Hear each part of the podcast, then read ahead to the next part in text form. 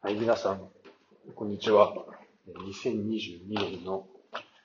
12月13日ですね。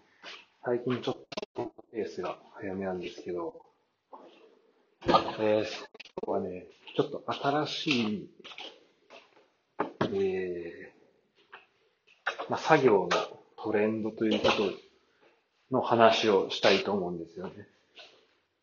で、えっ、ー、と、まあ、これはね、特に最近、えー、興味のある人が多いなっていうのも、まあ、コロナウイルスがね、COVID-19 が、まあ、流行ってきまして、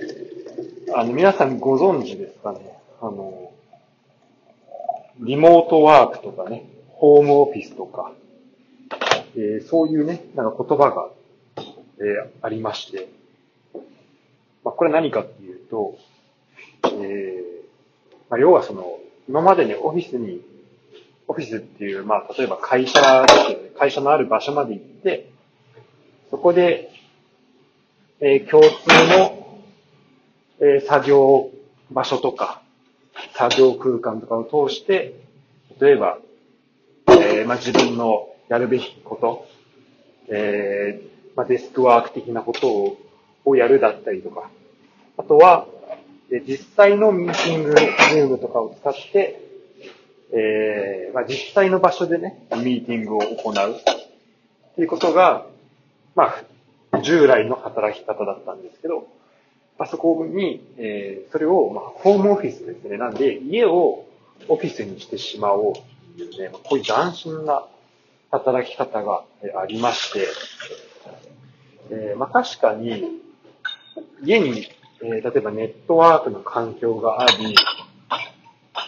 えー、まあもちろんね、あの、デスク周りのものとか、まあ、スクリーン含めて、まあそういったものは用意できれば、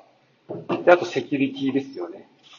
そこを、まあ、VPN とか、そういったもので、えー、まあ、そこの対策もしっかりできるのであれば、あの、まあ、悪くない方法というか、あの、家でやることはできるだろうと。でまあ、ただ、その、じゃミーティングとかやるときに、えー、どうするのかって話ですよね。で、ミーティング今まで会議室でやってたけど、とリモートワーク、それぞれの人が、だってみんなが同じ場所に集まるからミーティングできたのに、それが、えっと、バラバラになったらミーティングできないじゃないかってことなんですけど、まあ、これがですね、あの、 Zoom っていうね、ミーティングの、えー、ミーティングのじゃないんだけど、まあなんか、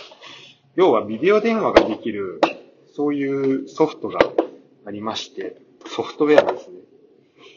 えー、まあそれによって、えー、まあミーティング、えー、なんだろう。まあ、場所は離れてるんだけど、まあ電話ってほら、今だったら場所が離れてても、電話できると思うんですけど、まあ、それにまあビデオをくっつけたものがまあこの Zoom っていうサービスで、要はこう場所離れててもあの電話できますよねっていう。あの、スカイプっていうね、まあ、似たようなサービスあると思うんですけど、まあそれに近い感じですね。はい。ただなんかまあ、アカウントとかをこう持ってなくても、結構参加できたりとか、えー、まあ、す、えー、まあ、参加しやすさ、あアカウント持ってみてなんか。あでもあの、例えば聞くだけとかね、ウェビナーみたいなもんだったら、えー、まあ、かなりこう、気軽に、そのサービスを使う機会がまあ増え、えー、まあ、増えるっていうところがあって、えー、まあ、かなり、今広がってきてるみたいですね。特に、え、欧米諸国では。はい。でですね、え、まあ、そんなこともあり、え、ホームオフィスがどんどん進んでいると。ホームオフィスが、あなんで、ま、繰り返して言うと、えー、職場を、仕事をする場所を、ま、会社から家にするっていうね、その動きのことを、まあ、このホームオフィス化って呼んだりえ、まあ、僕は今これしてるんですけど、まあ、それがどんどん進んでいっているんですよね。で、そこで感じた、あの、で、なんでま僕も、ここ最近はね、結構ホームオフィスしてるんですけど、あの、これ大事だなって思うことをちょっと改めて改めてっていうかね、ま、まだ始まったばっかなんで、改めてもないんですけど、え、ちょっと思うとこがあるので、そこの話をしていきたいと思います。もうそろそろね、2023年にもなってくるというところで、まあ、年明け、えー、年、年末年始で結構、皆さん、あの、まあ、忙しさもあり、結構ね、僕の周りだと今体調崩してる人が多くて、僕のルームメイトもちょっと体調も良くなかったりするんですけど、あの、そういうところもあるんで、ちょっと、まあ、家にいる機会って結構増えるかなと思うんですよね。まあ、そういう意味で、あの、皆さん、体調をこう、保ちながら、えやっていくね。で、そのためには、えー、まあ、この、心身とも、ともにこう健康が大事なんで、そういう意味でもちょっとこの話を参考にしてもらえればなと思います。で、えっと、僕今までずっと、まあ、そのいわゆるホームオフィスやるときに、あの、もともとね、僕がまあ今住んでるルームシェアの部屋があるんですけど、まあそこに、えー、まあもともとあったね、机、椅子っていうのは、がありまして、でまあそれを、まあしばらく扱ってたんですよ。ただそれがまあ、横幅はそこそこあるし、奥行きもまあまあ、ないことないんだけど、ちょっとなんだろうね、えっと、もともとの机のサイズはちょっとちっちゃめなんですよね。でそれをちょっとまあ折りたたみ式のテーブルになってて、まあそれを拡張することができると。なんで、あの、机のこの椅子のサイズ、あ椅子の、えっと、足が結構狭めに設定されていて、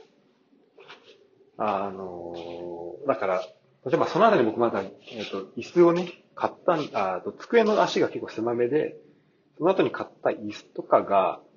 あの、ちゃんと入らないみたいな、あの、そういうちょっと不便さもあったり、あとやっぱちょっと横幅もうちょっと欲しいな、そのホームオフィスを進めていくには、向こう幅欲しいなっていうところで、あの、えー、1年ぐらい前かな、もうちょっと前かな。あの、今ね、人気の、なんつうんだっけ。えっ、ー、と、まあ、電動式のね、あの、こう、上下に、こう、机の、あの、天板部分が移動するテーブルを買ったんですよ。で、それは結構、まあ、横幅もあって、縦幅もあり、でそれによって、まあ、だいぶね、こう、作業の、えまあ、まあ、机の上にも置けるものが増えたし、あとそこに、例えば、ちょっと重めのモニターとかつけても、まあ、結構安定するし、まあ、これ買ってよかったなと、えー、思って、えー、思いましたね。まあ、かなりこう作業的には、えー、良くなりましたと。で、今、うちどういう環境でやってるかっていうと、えー、まあ、その、まあ、電動式の机に、えー、まあ、モニター、基本的には Mac で作業をしているんですけど、えっ、ー、と、Mac なんだろうな。Mac も、その天板に置いちゃうと、ちょっとこう姿勢的にね、あんま良くないんで、えっ、ー、と、で、ちょっと見下ろす形になって、姿勢的に良くないんで、あの、まあ、これがね、あの、少しの時間だったらいいんだけど、まあ、例えば長時間作業するみたいになった時にま、だいぶ負担がかかってくるなっていうところで、あの、Mac 用のちょっとこう、高い位置にね、その、固定できる、えー、台みたいなのが Amazon とか売ってると思うんですけど、まあ、それを買いまして、それで、えっと、Amazon、あと、Mac は1台固定してます。で、もう一個、それと別で、えっと、モニターね、まあ、これ今ちょっと研究所から、え、支給されている臨時のものなんですけど、まあ、そのモニターを使って、えー、まあ、その Mac をモニターにつないで、まあ、2画面で作業しているという感じですね。で、あの、もちろん、その Mac1 台でも、まあ、作業できるんだけど、結構その、えっ、ー、と、一つの作業になりがちというか、えー、例えば、その、まあ、論文読むことが結構僕多いんですけど、まあ、論文読むだったら論文読むで、えー、完結してしまいがち。で、まあ、論文読むときも、例えば、えっ、と、読むのに必要なその PDF を開く、えー、ソフトウェアと、まあ、アプリと、あとじゃあその、そこで、あ、これ結構重要そうだなとか、そのメモしておく、あの、まあ、データベースみたいなものがあるんですけど、まあ、そこで、それ用のものと、でさらに、えっ、ー、と、じゃあこれどういう意味だろうって調べ物をするための、まあ、ブラウザ。まあ、この3つぐらいが必要になったときに、やっぱ Mac1 台のそのノートパソコンのラップトップのあの、なんだ、画面1枚だけだと、いちいちその画面の間の移動しなければいけない。で、まあ、結構ね、Mac の作業は慣れてきて、えー、まあ、そういうところもまあできるようにはなってきたし、なってはきたんだけど、だからだいぶね、こう、それやろうとしてもストレスが少なくなってきたけど、やっぱりね、こう、マルチスクスクリーンでこう作業を、まあ、そこに慣れてしまうと、まあ、ちょっとこう、あの、例えば、カフェとかに行ってそういう作業をすることはあるんですけど、ちょっとこう、作業効率的な物足りなさを、どうしても感じてしまう部分があるんですね。ってこともあって、えっと、まあ、このマルチスクリーン結構、あの、愛用してるんですけど、じゃ例えば論文読むとき以外にも、例えばコード書くときとか、えっ、と、何か、そのプログラミングするときとかも、まあもちろんかなり使えますよね。例えば、一画面では、その、コード、何かを、例えば、サッカー選手の位置をこう判定したいみたいな、そういう、あの画像からね、サッカー選手の位置をこう、抽出したいみたいなコードを書くときには、コードを1個書いてる画面と、あと、えっ、ー、と、それがじゃあ実際にどう動いてるかを確認する画面みたいなところで、まあ、使い分けできるし、例えば僕、ポッドキャスト撮ったりもしてるんですけど、あ、てかまあ今聞いてもらってるのはポッドキャストなんですけど、ポッドキャスト撮ってる時には、一画面ではその収録の画面、もう一つはズームの画面でみんなの顔を確認する。で、えっ、ー、と、まあ、その画面も分割しちゃって、その分割した、えもう片方では、例えばその、えー、まあ、そのエピソードで必要なことのメモとか、そのエピソード中に何かちょっと調べたいことあったら、調べてみたいな。まあ、そういう活用がね、えできるように、なっています。なんで、えっと、こういうふうに、まあ、マルチスクリーンをね、まず1個買うっていうのはすごい大事だと思う、思うし、えっと、まあ、それ含めての全体的なえー、作業効率がね、上がるっていう意味での、あの、まあ、デスクをもう一個買うっていうのは大事だと思うんですよ。で僕が結構その、今日話したいのは、その、マルチデスクの重要さっていうことなんですよね。結構僕はそれまで、マルチデスクなんで、まあ、二つ以上のね、その机を使えるっていうことの、なんか、を本当今日までちょっと軽視していたなっていうふうに思って、えっ、と、で、僕がね、じゃその、どこにそもそも、その、作業用の机を置いているかっていう話をすると、結構それも変遷があって、えっと、僕の部屋ってちょっと L 字になってて、えっと、L 字の、なんだろう、え、片方の辺がちょっと短い感じになってるんですね。なんで本当ちょっと縦長の部屋にちょっと、えー、横にポコって、えー、広い部分が、あちょっとこう空間が空いてるみたいな、そういう部屋なんですけど、えっ、ー、と、で、最初はそのポコッとしてる部分に、えっと、前のちっちゃい、えっ、と、まあちょっと、まあ比較的ちっちゃい机が、まあすっぽりはまって、で、そこで作業をしていました。で、新しい机買った後は、えっと、一回そのじゃあ、そのスポット、えっと、ちっちゃいスポットを、まあ今まで机入れてたのをそこにベッド入れて、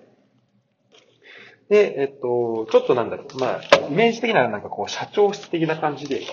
部屋入って、左見ると、こう、えっと、机が、えっと、こう、部屋をぶ、えっと、横にこう、まあ、縦に横に、まあ、部屋をね、こう、あの、二分の、二分する形で、こう、置かれていると。で、えっと、スクリーンは入った時は見えなくて、こう回り込まないといけないっていう、まあなんかこう社長室とか校長室とか、なんかこうね、ドラマとかで出てくると、なんか出てくるあのイメージの感じで、えー、置いたんですね。はい、ちなみに今ご飯作りながら喋ってます。で、それやってたん、やってて、で、もう一個の机をどこに置いてたか。だそれがあの、新しく買った方の机で、で、もう一個の机をどこに置いてたかっていうと、その、えっ、ー、と、それと、まあ、背中合わせになるようにというか、だから入ったら、えっと、